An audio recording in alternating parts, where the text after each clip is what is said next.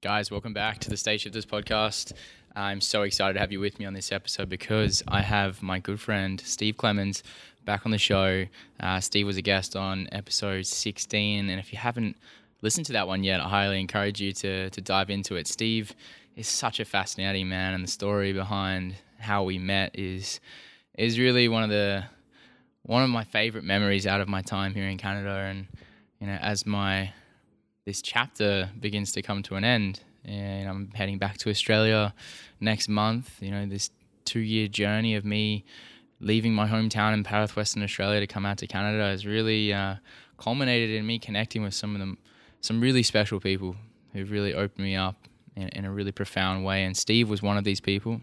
Uh, we met, in, you know, in a cabin. You know, I, I booked a place in his Airbnb that he had built himself in a cabin four hours north of Toronto, and it was just in the middle of a period of time where Steve had spent two years in solitude, and this was an opportunity for us to reconnect and really get an understanding of what insights and perspectives he got during that time. And this is really a follow-on conversation from that first one, but you know, we dive into you know, some of the insights he had from his time away in the cabin, and then also some other topics such as, you know, finances and some of the things that Steve and I really bonded and shared a lot of conversations over. So I'm excited to dive into this one with you guys, and I'm looking forward to to sharing the episode with you all. Uh, so the video is available for this one too if you want to check that out. Um, you can go to the YouTube channel, it's State Shifters. Enjoy the episode, guys. Welcome to the State Shifters podcast, a show dedicated to helping you discover your true potential through connecting the mind, body, and soul.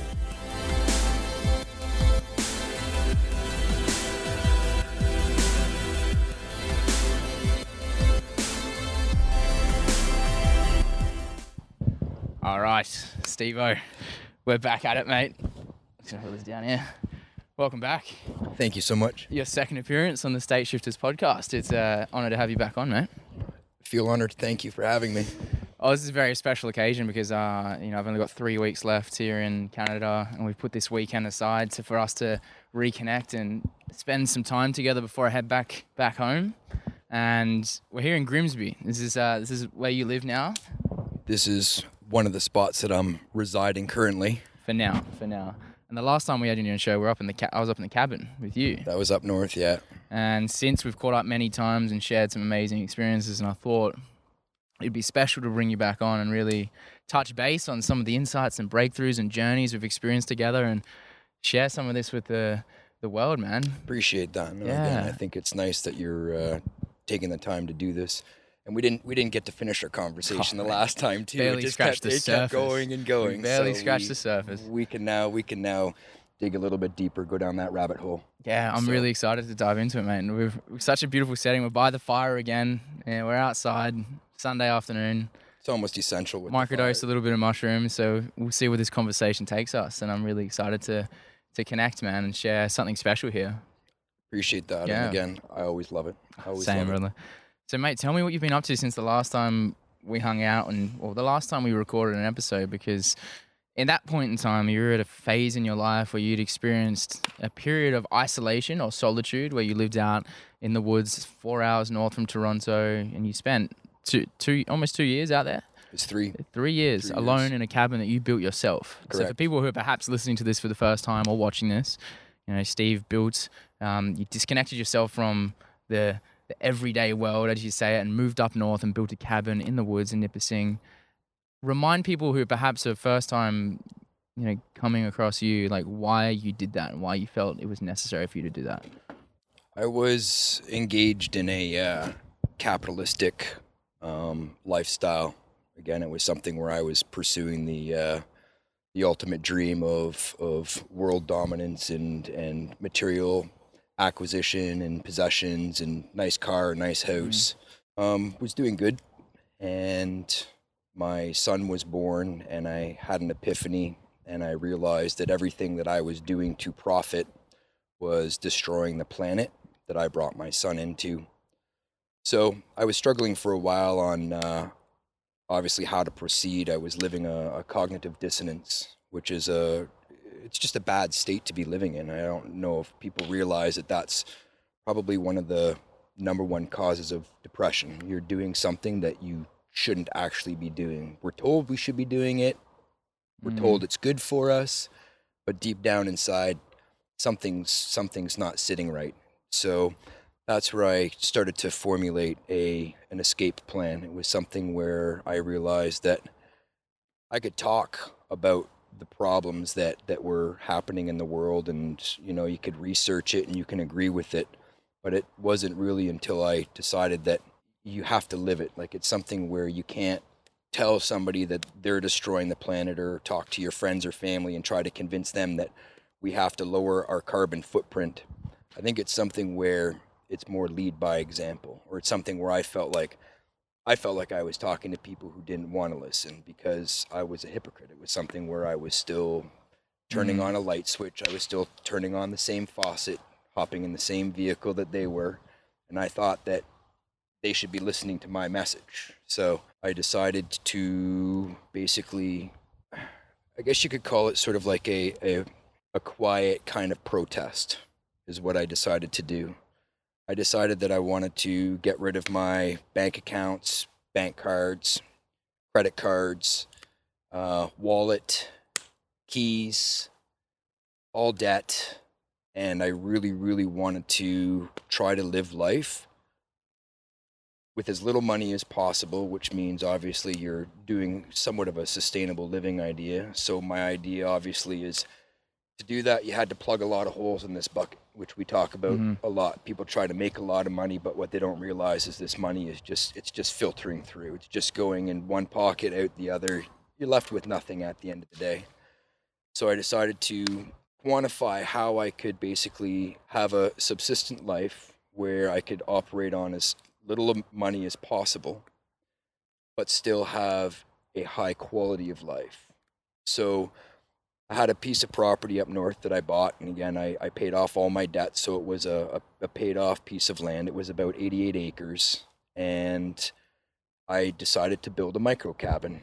It had sort of like a glorified outhouse um, on the property already, and I converted it into a micro-home that was about three hundred thirty square feet and off-grid, so I had some solar panels. It was in the middle of the forest, so about a quarter kilometer um, away from the road, which in the summertime you could navigate a, a good four by four truck. You could get back mm. there, but for the most part, you're walking, especially in the wintertime. So it's really in the middle of the forest, and I decided to see if I could just live a quiet lifestyle, reconnect to nature, and basically formulate my day cutting wood and carrying water, basically, is what I did. And I meditated a lot. I had a very clean lifestyle. Got back into um, fitness in a in a pretty. I got into it pretty intensely because it was one of the very few things that I could do out there. Mm. But most of my day's chores were were uh, pretty um, physical in, in nature, anyways. So. That's basically the, the gist of how it all happened. I went from capitalist to environmentalist, hmm. and now I basically I, I ran I ran an Airbnb for a while at the last year because I was getting quite quite lonely. It's how we met. Yeah. So people who don't know that, that's how we connected. Hmm. And what a moment that was! It was, it was, it was the it was very synchronistic. It, it was yeah. the synchronicity. That was the thing where, again, we were just talking that that's it's something where it was monumental, I mm. think, for both of us. So, um, so after that, I had a proposition from a friend who needed uh, help renovating or doing a large project, and I decided that my quiet protest, I think, was over. I spent enough time reflecting on what my new chapter or the new phase of my life should be. And I don't think that I need to do it in isolation anymore. And it was something where I decided to come out. I've been been out for about nine months now. And um, this is where we are. Here we are. Yeah, man. It was it was such a magical time because we I came up there in summer when we yeah. first met, the Airbnb, and you know, we just I just loved the the energy you'd created behind building a cabin out in the middle of nowhere. And one of the most amazing experiences was, was returning in April of this year. Uh, and to even, not even in the heart of winter, to be honest, it was sort of the back end of winter. Back end of winter. And to see the cabin, or to see the that part of Ontario in that much snow, um, like shocking. We're talking it's like yeah, waist deep snow. Uh, for anyone who wants to go back and see photos of that, it's on my Instagram page. And it was, it was a totally different experience. And we were inside the cabin the whole time, and I was amazed by how warm that thing was. And it just got me thinking of like, what type of experience was that like during winter, like in the heart of winter here? We're talking like minus thirty, minus forty, yeah. Snow, unimaginable amounts of snow. And you're still functioning in a way that you're by yourself for starters, but you're still occupying yourself in a day to maintain a level of fulfillment so that you, you don't get... yeah, pretty, pretty lonely and and downing yourself, versus most people spending that much time alone naturally start to, we crave connection with other humans. So I'm curious to know, like in, in the winter months, like when you're dealing with that much, yeah, the environment's throwing stuff at you. Like how do you then navigate your day? How do you then navigate your own energy and your own like levels of fulfillment and personal drive? I think for the, for the first part, it, it's, overall, it was kind of like that perfect storybook setting, like something that you'll see in the movie where there's this cabin out in the middle of nowhere and the snow is, is so deep and it's so high on the roof, and it's just, it looks beautiful. Like it is, it is beautiful. It was the most beautiful environment that I, I could imagine living in. Um, there is a lot of snow. I remember having um, the walkways every day. I would go out and shovel, and it would be something where the snow would keep piling up higher and higher to the point where it was getting above my head. So shoveling snow and like now heaving it up over a massive wall was, that's when it kind of dawned on me, like this is, this is a lot of snow. And um, again, I am heated just with um, a wood stove. It is a small cabin, so it's not hard to keep it warm to the point where I actually had to open the windows in the in the winter time. Working outside was um, not a problem, because it's, if you dress appropriately, it's again, it's fine. It was the middle of the night in the mornings was the odd time. I would wake up and um, my dog's water bowl would be frozen, like it would be a, a puck of ice. So that's again, kind of dawned on me like, okay, this is a little extreme. This is unusual. Most people probably wouldn't find this tolerable. Um, but those were the things that I found to be the most special. Enduring cold, as we talk about being um, part of like the whole Wim Hof methodology as well. It's hardening off the body. And that was something too, where I felt like I wanted to work hard. I didn't mind carrying water, water, chopping the wood. Even in the, in the winter time, I would have to go where my water source is down at the front, which is again, quarter mm. kilometer away. And I have the little house built around my well, which I put the wood stove in there. So even in the winter time, my well would freeze. So to get water, I would have to then walk down in the morning. I'd have to start a fire in the pump house, get the temperature in the pump house warm enough that the shaft of the well would thaw, so I could then pump water by hand into jugs and then pull it on sled back to the cabin. And this was, again, people would think it as being enduring or whatever, but I found that to be just part of my, my day's labor, the way that somebody would wake up in the morning, punch an alarm clock, and they would go off to work. That's basically what I was doing. That's the way that I basically thought about it. But it was it was my time, and it was something where, as I was doing this remedial task, it gave me a great amount of, of pleasure to just observe. I had, I had, I mean, again, if walking down a path and then all of a sudden a deer is standing there and he's looking at you, you're mm. looking at the deer, and it's this connection. It's something mm. where, again, most people don't get that. And that's sort of where I had that opportunity to do those things. So the hard part that I think was, again, the um, the light cycles. Um, seasonal depression was something that most people um, get, but because I was trying to be aware of that, I, I had lists of things that I made sure that I was doing consistently to preoccupy my mind. And it was doing things, obviously, that were keeping me healthy. So the first part of my day, before I would even go outside, obviously I would brew my coffee. I would sit outside and I'd have my coffee until the point where I shiver. So hmm. both the dog and I are yeah. outside and we're shivering. And again, that was how I started my day. And it was just the hardening off of the body. I would then go back inside and I would basically spend the first half of the day until noon would be on a physical conditioning. So that's where I started my meditation, uh, Qigong, stretching, yoga, physical training. So I would do resistance training, calisthenics. And then I would, and also while I'm doing this as well, I also have Uh, mind feed going in the background. So I would do something where I try to learn Spanish. So I'd have like a Spanish course going, or I would have a Terrence McKenna or a TED Talks or whatever. My brother would load me up with all kinds of, of podcasts that I would have on an M P three player, because I didn't have a cell phone either at the time. Yeah. I, obviously no cell reception. So I didn't have the ability to download things even. So every so time to, like, come prepared, I actually had to come prepared with reading material. So yeah, my M P three player had to have a lot of storage in it, because I had a lot, a lot of podcasts that I would, I would obviously, I would chew through those, because I would always have them playing in the background. So it wasn't, I mean, lonely per se, but I always basically had like another person talking in the room, which again sounds weird, but that in itself is comforting. Correct. When I found that I was talking to the dog too much, that's basically when I decided that it was time to go into town and pick up some supplies.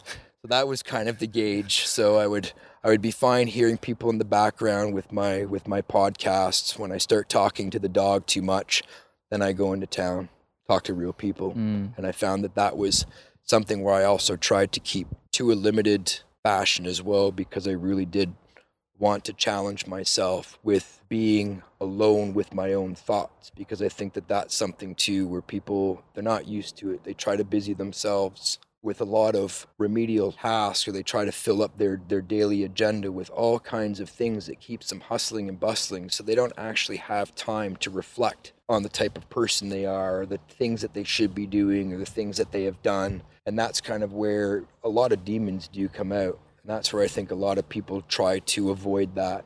So. Yeah, it's one of the lessons that I got from living in downtown Toronto for a year, where this like busyness just consumes you, right? We're always running around, and I'm someone who likes reading. I like learning. I've always got podcasts on. I'm always taking in new information. But I noticed, because I was so busy, there was no time to sit and digest and reflect on The, inform- the amount of things that I was experiencing. That's a good term, is digest. Yeah, and that's and that's sort of where I was so spending time alone like you did, where you're still learning and still absorbing information, but then you have the silence to sit and start to assimilate what's coming in. Like you're starting to put pieces together, reflect, and like pontificate was another great word you used that I loved, which I noticed in the city you don't necessarily have. It's just like onto the next day, onto the next day, and there's no time to just slow down and be like, okay, like what di- what direction am I heading? Like what did I just learn from that experience that I can take with me onto my next day? And it's something, if you're not careful in the city, you'll, you'll notice that your, your time is just, just evaporates from you. So it was more, my lesson from that was being much more diligent and calculated with putting time aside for whether it be meditation, whether it be reflection, reading, and then slowing things down, because being out in nature where you're re- you're learning but then slowing down, I feel like would give a different insight into the things you're learning. That's, that's yeah. again, that was another another aspect of, I mean, as I was a capitalist, I was always thinking of um, resources or commodities as, as a measure of wealth. And I forgot to actually think that time, time in itself is a commodity. And when you really think about it, it's the most precious of commodities, because whether you're a billionaire or you're poor, everybody has twenty-four hours in the day.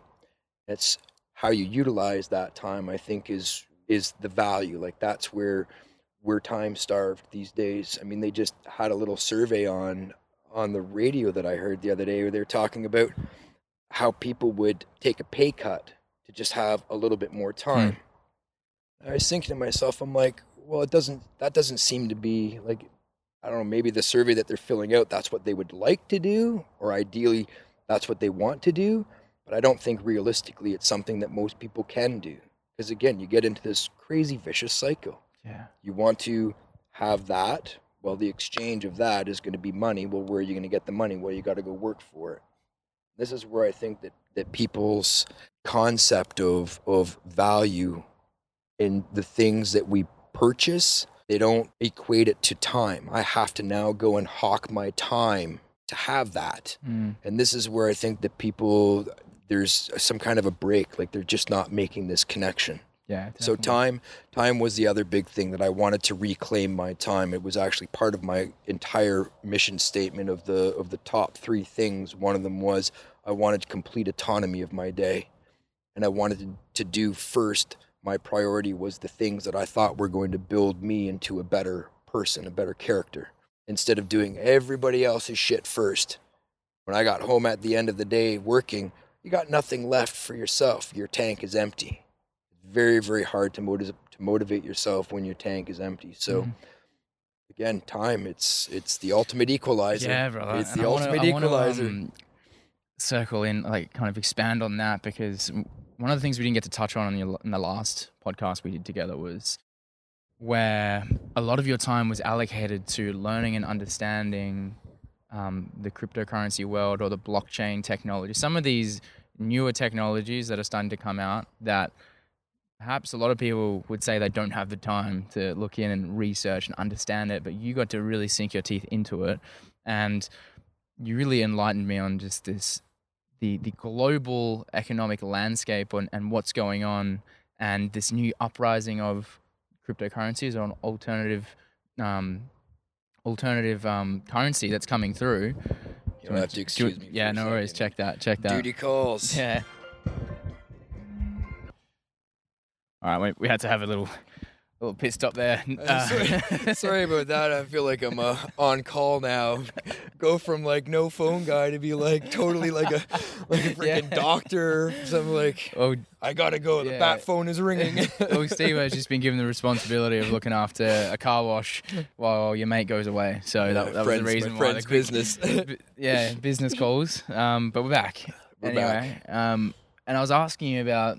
Uh, a lot of the time you spent, you invested into learning about cryptocurrencies, blockchain, understanding global and macro and microeconomic influences that were happening in the, in the market at the time. And I remember finance was always a passion of mine, mate. When I Did first started, yeah. I studied business. And I guess that's one thing I'm become aware of as I've left the corporate world is the lack of awareness that most people have to what's actually going on. You know, we kind of just I like, think it's by design. Yeah.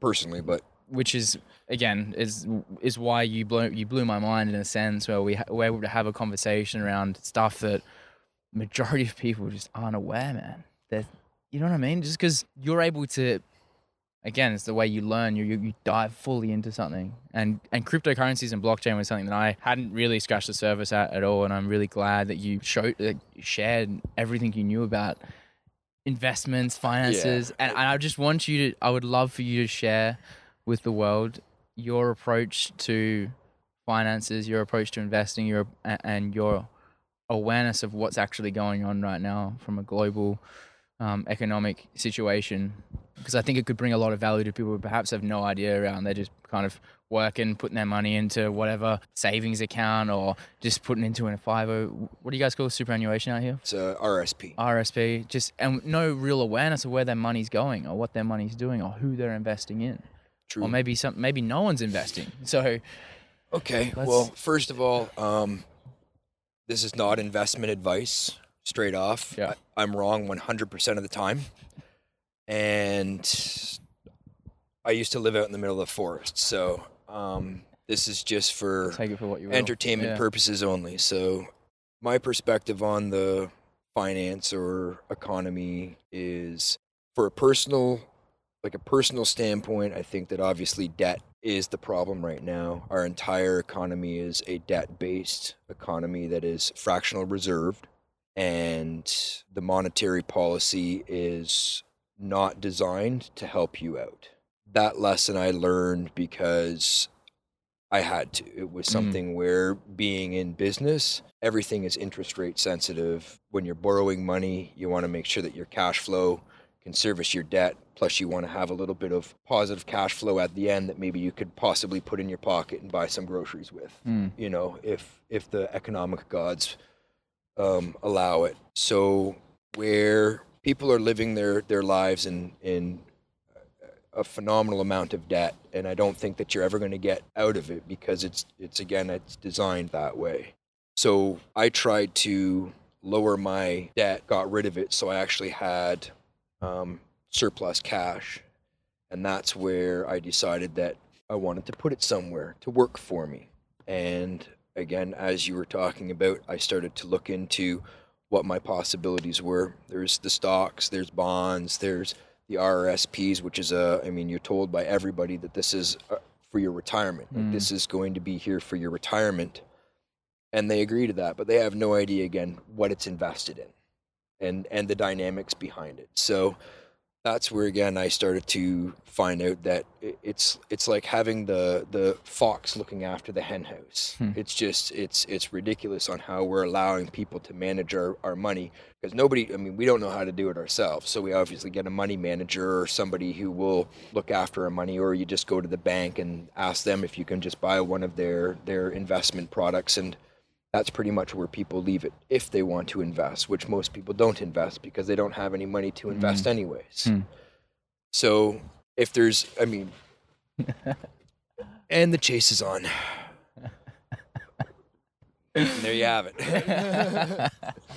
So um, specifically, I don't know if there's something like how deep you want me to get into, sort of like the problems with our economy, or if it's just something hard, like mm. how, like I'm I'm curious, because the majority of people, I would say, listening are aware of what's going on to a certain extent, but they just blindly putting their money, investing it into into whatever, unless they've unless you study finance, unless you're you're working in the the fi- like the finance industry. Most people are completely unaware of like how to manage their money, like you said, where to invest it for starters. And once you do a little bit of your own research, you start to realize if you're smart about how you invest, you can actually set yourself up, you know, long-term, medium to long-term, in a way that your money starts working for you. I watched my dad do it. My dad was phenomenal at uh, the stock market. I I grew up with him showing me companies and what mm. these companies did. And that's, I got the whole sort of Warren Buffett, you know, the whole fundamental analysis of of trading, of investing. It's not timing the market, it's time in the market. That was his whole philosophy. He would buy very, very large blue chip stocks that had a dividend. These dividends got reinvested. It's called a DRIP program. Mm. Those are the very basics. Those are the things where, again, you can't really go wrong with that if it was a free market.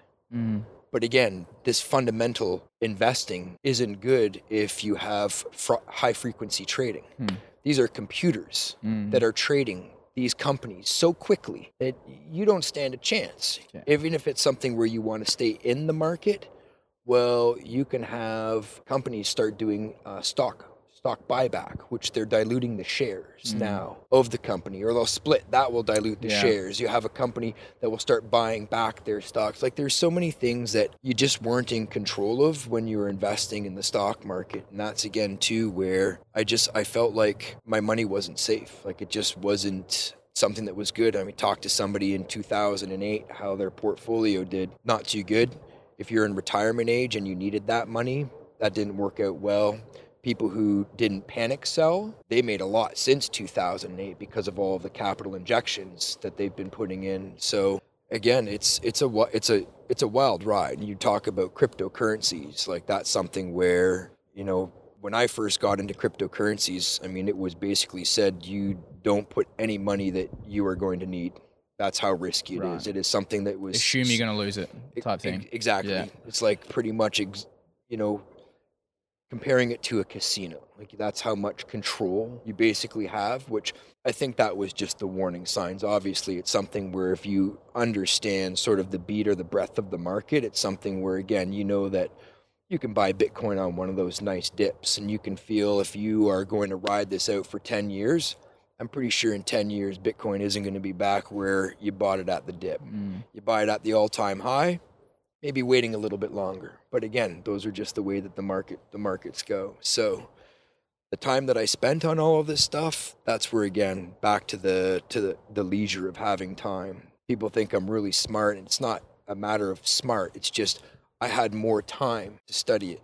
Mm. I found it to be a passion of mine, like you, and I just had more time to read about it. While everybody was off at work, I was just reading more articles. I was just watching more videos. And again, that was something where that's how I decided to live my life, is I wanted to spend the time on the things that were important to me, so I could become knowledgeable, so I didn't have to ask somebody to do it for me, like asking the fox to look after my hen for mm. me. So the cryptocurrencies is a fantastic next generation step, because if you see the way that the house of cards are stacked right now, the house is really high and the foundation is really wobbly. The canary in the coal mine is all over the place. Like, the signs are there that a two thousand eight type crisis is probably around the corner.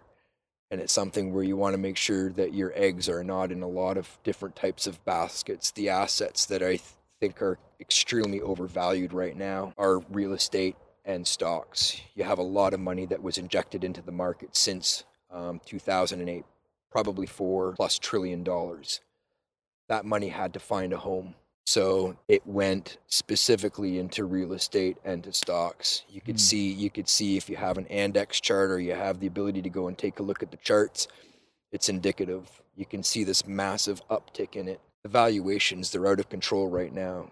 Stock market, the P E ratios are crazy again. Mm. And again, house prices in the Toronto, Vancouver, actually, I mean, anywhere. It's ridiculous everywhere. It's, it's Even ridiculous. Australia, it's the it's, same. It's yeah. ridiculous everywhere. And this it's again, it's really, is it? it, it's it's bubble. I mean, this mm. is this is bubble territory here, mm. and this is where you want to go in very cautiously. When the bubble bursts, I don't think that they're going to be able to come up with the same shenanigans that they did the last time. I don't think that the public is. They were unaware before. It was something where they were scared into allowing these these certain provisions to happen. And in the meantime, I think that a lot of people became very educated on what actually happened. Mm. You can't unring that bell, but if it happens again, I'm pretty sure you're not going to be able to pull a uh, pull the wool over these eyes this mm. time. And if they try to do it, I'm pretty sure people will take to the streets. They're doing it in other countries right now. Mm. And I think that this is going to become a global phenomenon. I think it's going to be something where you're going to see the people are going to be pushing back. I think that it's it's something where we've hit the tipping point.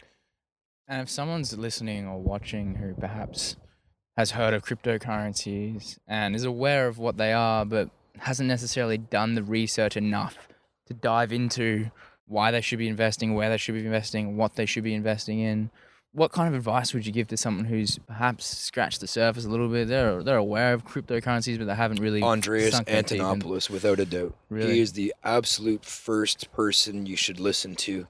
Andreas Antonopoulos owns no cryptocurrencies. Why do you he's, actually? He's a spokesperson. He is just a spokesperson for the technology of blockchain. He doesn't actually right. talk cryptocurrency. Right, blockchain. He talks. blockchain. So you would say start there before you absolutely even going without into... a doubt, without a doubt. Gotcha. You understand the blockchain and the benefits of it. There's a book out there called The Blockchain Revolution by uh, Don Tapscott. Mm-hmm. That would be the second go-to before you even think about dropping a dime anywhere. Mm. Understand this new economy and how it's going to change the world, because it's... Why do you think it's important that people do that, first of all? Because that's that's really the main question. A lot of people think, oh, why do I need to understand Bitcoin? It's, why do I need to understand blockchain? Well, again, it's it's something where it's like, I mean, again, me not understanding how my car works, I go to the mechanic, I get, I get taken... Mm.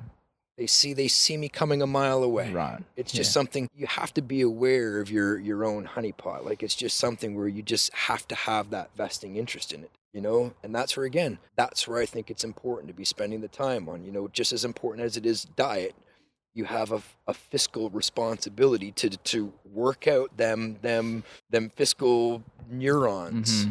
You have to know how the world you live in works. Again, if not, you're going to be taken for a ride. You're going to get run over. And that's one hundred percent. And that's basically what's happening to a lot of people right now, because they're interest slaves. They're wage slaves and they're interest slaves.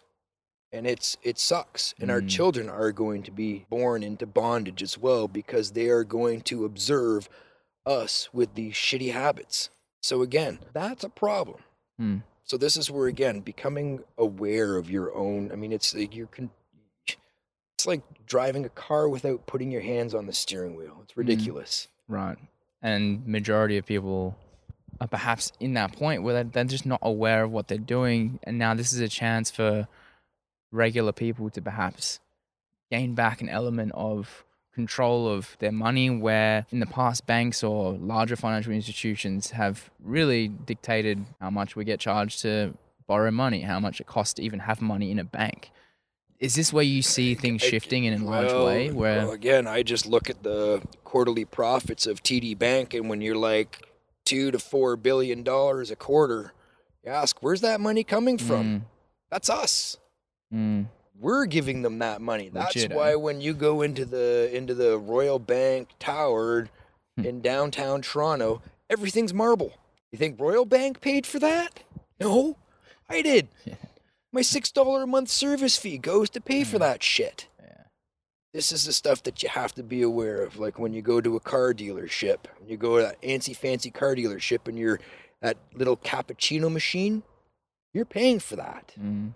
Those are the things that you have to become aware of, the world that you're that you're living in. So, like I said, cryptocurrencies, go to Antonopoulos first and read a book, understand the new economy. It's like it's like the internet was confusing when it first came out. All this www dot, I mean, people your age, you don't realize mm. it. You were born into it. But when the internet first came out, people didn't get it. There's even recorded news broadcasters, and they were like, what's this internet thing? And they're like, well, I, I think it's something where you can like email. And, and they're like, well, why do you even need that?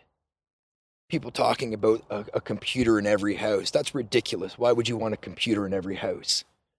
So these are the things where cryptocurrencies is going to be Web three point oh. The way that we now utilize the internet, we book vacations on it. We Uber on it. We we we stream videos. We live off the internet. And when the internet first came out, people were perplexed. They didn't understand it. They didn't think that we even needed it. Mm. So blockchain technology is going to be the next thing. The reason being is because the system that we're in right now, it's too inefficient. And blockchain technology is allowing you to take out that middleman. It's that middleman which is bleeding a little bit off of every transaction and every exchange.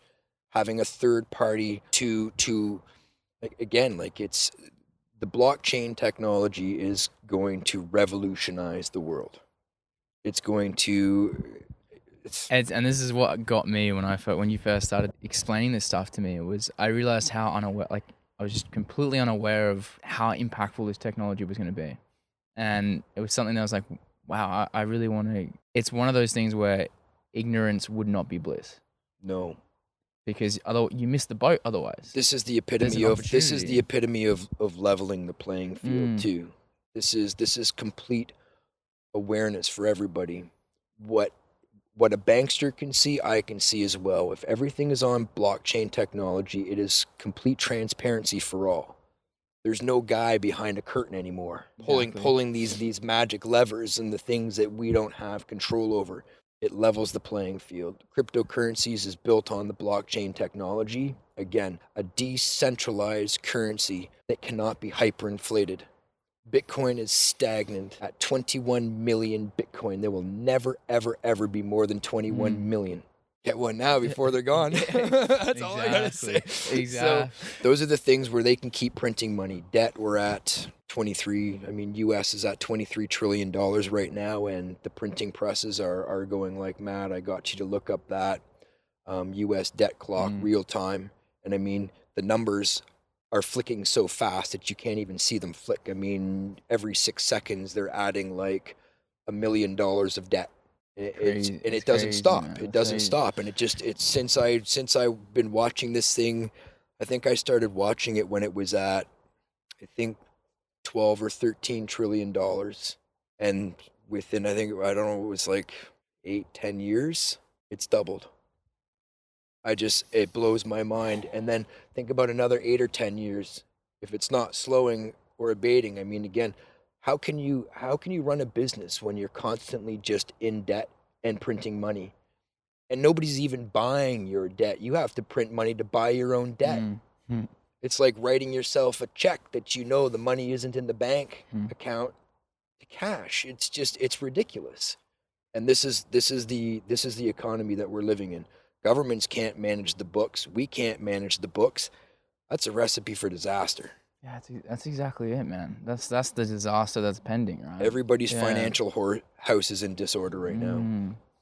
And so the opportunity we have, if we can allocate a little bit of time, allocate a little bit of investment into our own research, our own knowledge, our own understanding of what's going on, we can take back an element of power. Absolutely. And yeah. it doesn't have to be blockchain technology. Again, I found buying a seed. I mean, if you can grow your own tomato, something as simple mm-hmm. as that. Food prices are going up, guaranteed. When you go into the grocery store, tell me that you haven't seen the food prices going up.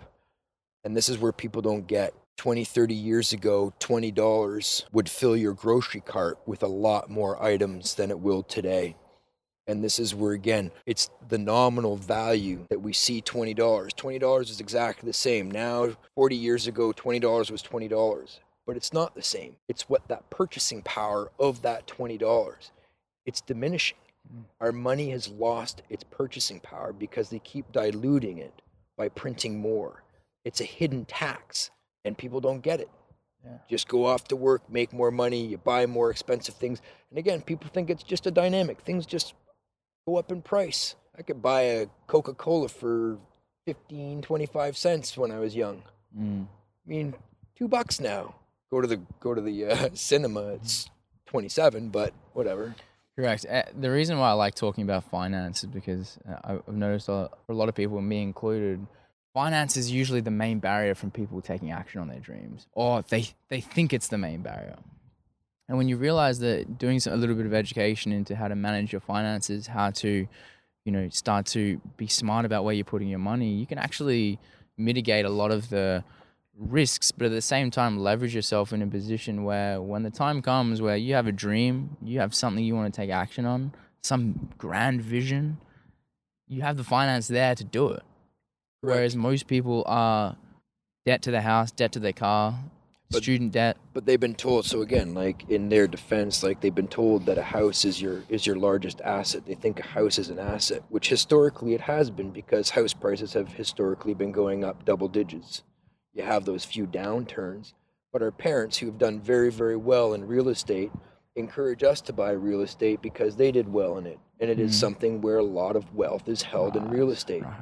But if you take a look at, again, the way that the environment has changed, interest rates have never been this low for this long. So again, yes, it was great for my parents back in the day, but now it's so low that, again, like this is one of the things that's pushing the house prices up. Interest rates are part of the equation that they use for the affordability of the house that you can buy. If interest rates were higher, you wouldn't be able to afford such an expensive house. Mm-hmm. So it it keeps people out of the housing market. Because interest rates have been so low, people flooded the housing market. Supply and demand takes effect. Again, these are the dynamics that people have no idea about. So investing in something that holds its value, historically, they talk precious metals. That's usually good for, you want to invest a dollar today, you know that pretty sure twenty years down the road, you'll be able to get that dollar back. Mm. Historically, gold has been good, but people, it's boring. Gold has lost its luster, no pun intended. Mm-hmm. So other than that, people get analysis paralysis when they start trying to learn, or they hear about all the different types of investments that are out there. And they, you know, people talk about the stock market, money market. It's confusing to them. And I think it, again, by design, the same way that the tax code, doing your own taxes, it's, it's too complicated. Correct. Correct. There's no like cryptocurrency advice. There- Cryptocurrency advisors right now are the financial advisors. Correct. In a sense. Yeah. So there is no dedicated one person who manages cryptocurrency yet, in a sense. No. So it's our responsibility. It is our responsibility. If you do want to dip your toe in the water, do a bit of research and understand why you're doing it for starters, and then That's that's what, and again, that's what led me down the road of cryptocurrencies, because I found that everything else was It was too risky, which is funny because it's cryptocurrencies where they say is the is the risky thing. But I think that the reason why is because a lot of the people that are saying cryptocurrencies are risky is because they don't understand it. And you can even watch C N B C. A lot of the, the market analysts on C N B C, they even admittedly say that they don't understand it. Even when they talk about it, mm. you you can see that they don't understand it because they're they're talking gibberish. They mm. don't understand the, the the dynamics or the or the technicals behind it. So it is very complicated. So the thing is, though, is understanding that it's the hyperinflation. If you, again, cryptocurrencies are also very young as well. They don't have a, a, a time for people to say, like, this is historically what's happened. I mean, Bitcoin came out in two thousand nine, so it's been around for ten years. You have no historic charts for Bitcoin, and that, again, I think makes people very nervous. You have three thousand plus years of historic charts for gold. That makes people very comfortable. You've got hundreds of years of historic charts for real estate. That makes people comfortable. And again, I think that that's why those are how people keep it to the basics. Definitely. It's like there's just an element of foresight that if you're going to adopt that and start to see just the direction where things are going, you can start to then make better decisions around where you want to invest your money, but more importantly, where you want to invest your time. Again, I think you know? it's the time time to educate yourself. Once you're educated, I think that that's where it becomes really easy to find a place to put your money.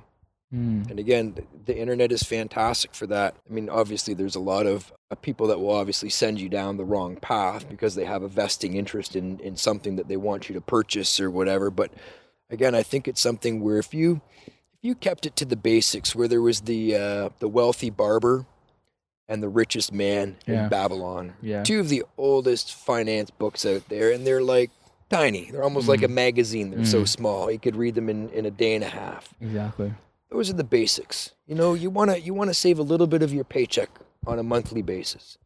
You know, once you have that money saved, put it to work for you, but get it to work for you in a smart way.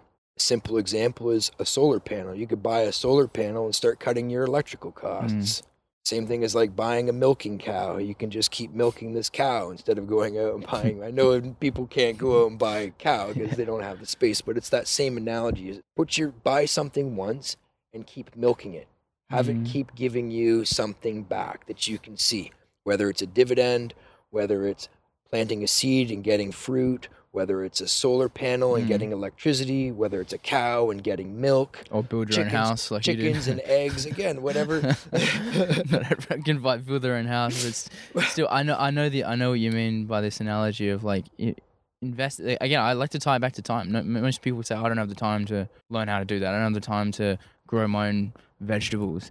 That's where it's that, it's that it's double edge. Like, that's where, what, that yeah. was the paradox. That was that. That was the paradox. And that's where a lot of the people that I talk to is they're like, well, I can't do that. I can't just go and, you know, move off to a property that I don't have and do things that I don't know how to do. Exactly. I was lucky because that was sort of like the path. I was knowledgeable in those things. But for most people who are living, you know, a pretty standard life, again, if you want to get ahead, you have to do something differently. That's basically it. What you did yesterday is not working. Don't repeat the same mm. thing today. That's basically it. Oh, educate man. yourself, educate yourself. So so to switch gears a little bit, an example of that was where best to invest your time is, I would go just what we did this morning, to be honest. We got up early, went and did a hike, watched the sunrise, had some coffee, came back, meditated, and then went out to the gym, all before around one o'clock. That's correct. Small decisions that we made around where to invest our time. Absolutely. Yielded... To me, I felt I felt an element of fulfillment, an element of connection, peace, joy from these investments and where to put my time. So I set we we essentially set ourselves up in the afternoon now to have a conversation or you know have something that's really going to bring nutrients to the mind and to the soul. But I think that's again, yeah. it's what you said. It's it's intention. It's you're setting your intentions, which means you're planning your day. Like the way that you are trying to control your day, the way that you control a car with having your hands on the steering wheel, or the way that you want to control your finances. Us making the decision to wake up early, that's easy. You know, these are these are the things where you just have to do it. Some people, I mean, why they don't, I don't understand. But again, it's setting those intentions and fulfilling that on basically whatever it is. And I think that that's actually, you know, that's something that I actually wanted to talk to you about. It's like, what do you think motivates somebody to actually do that? Like, what differentiates the person who just does it as opposed to the person that does it? What What do you think that motivating factor is? I think it's the it's the it's the why behind it. It's the purpose behind it. Like, so many people aren't tuned into like why why are they going to work? Why do you get up and go to work every single day? Why do you get up and go to the gym? Why do you get up and you spend time with this person over that person? And it's like the purpose behind everything that you do is what gives you the drive. Is what gives you. I actually don't like to use the word motivation, because I feel like if you have to use the word motivation, if you have to motivate yourself to do something, your purpose isn't strong enough.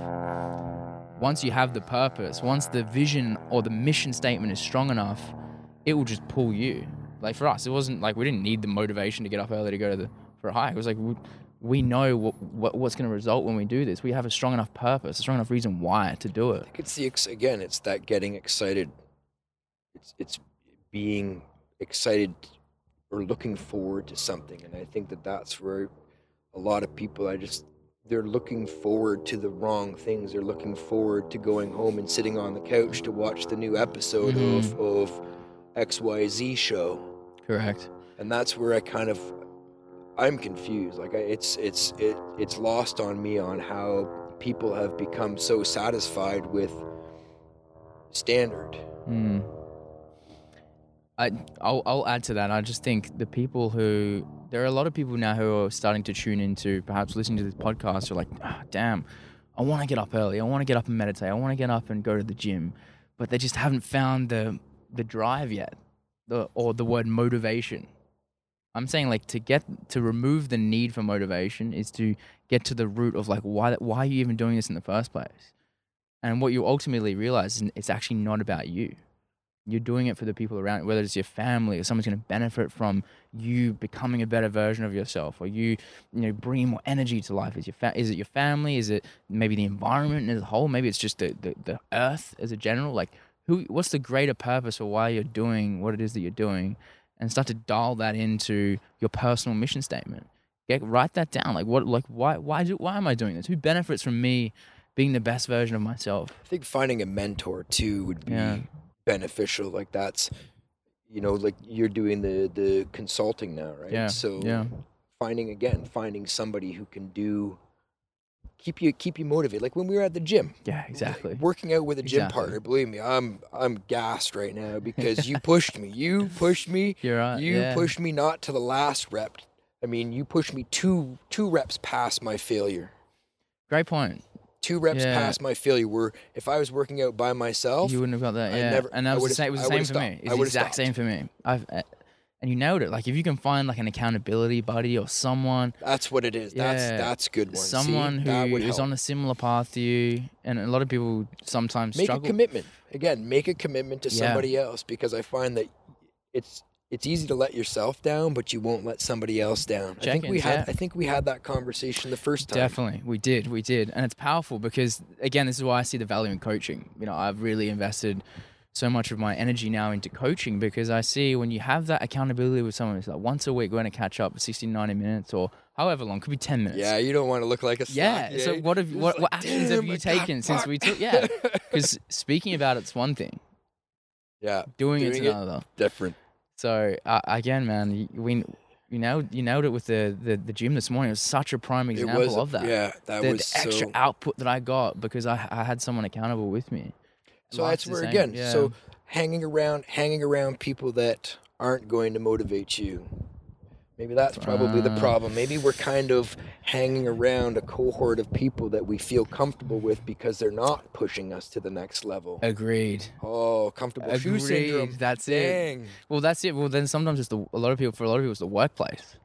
The workplace, you're, you're, the... you don't get to choose who you hang out with at work, right? If you're in a corporate job, or you're just put with this group of people. And, if you, and it's sort of the, the analogy of the, cra- the crab in the, the bucket. bucket. Yeah, it if you try and rise, everyone's gonna be like, "What? What? Why is Jordan Whoa. meditating now? Why is he eating eating healthy and going to the gym?" Like, like I should poo poo on that. Yeah, yeah, it's making me look bad. I should I should shut that down real quick. Right? Yeah, you, you'll feel like the outsider, which a lot of people experience because I'm having you conversations. You feel deficient. Yeah, you feel deficient, and they're struggling to find the others.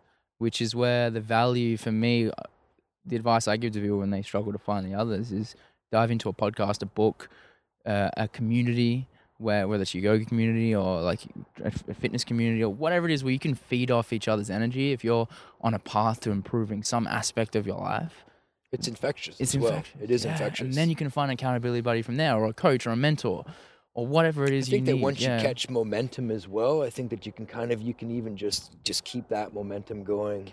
Every once in a while, maybe like a checkup or a tune-up like you would a car.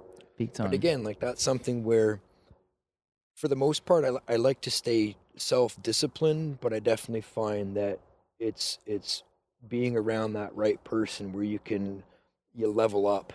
You, you hit that, That's it. you just That's you it. have to step up, and you, you it brings yourself to that whole yeah. next new level. Big time. Big so time. I think that's a good one. Oh, it's been one of the things that on this journey I've had here in Canada, man. I'm just so grateful for the people who have come into my life, because they're the ones that have really allowed me to, to get go to that next level. Do you know what I mean? Like it's it's the company you keep.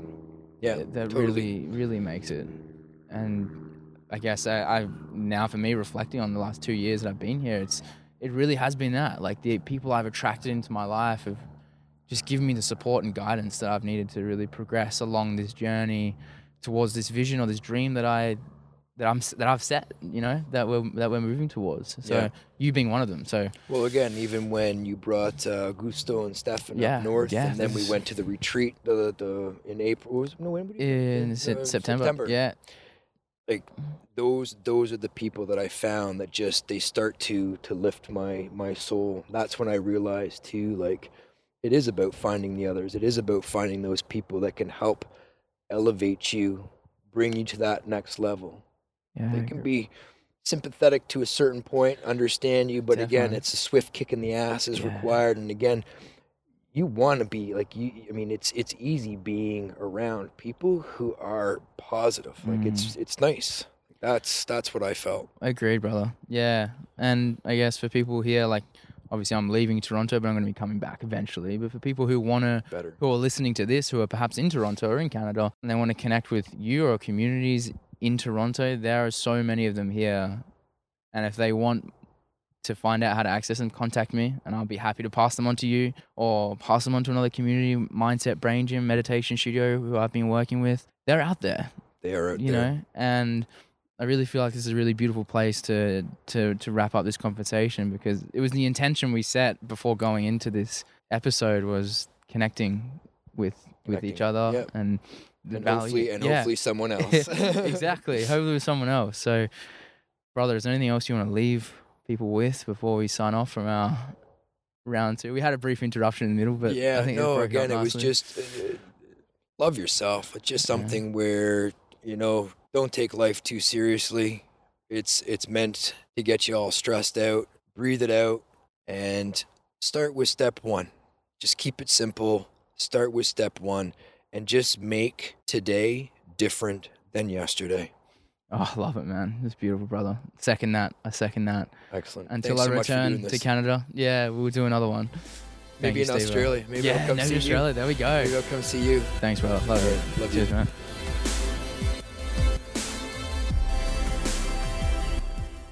There we have it, guys. Another episode of the State Shifters podcast. Thanks so much for joining me.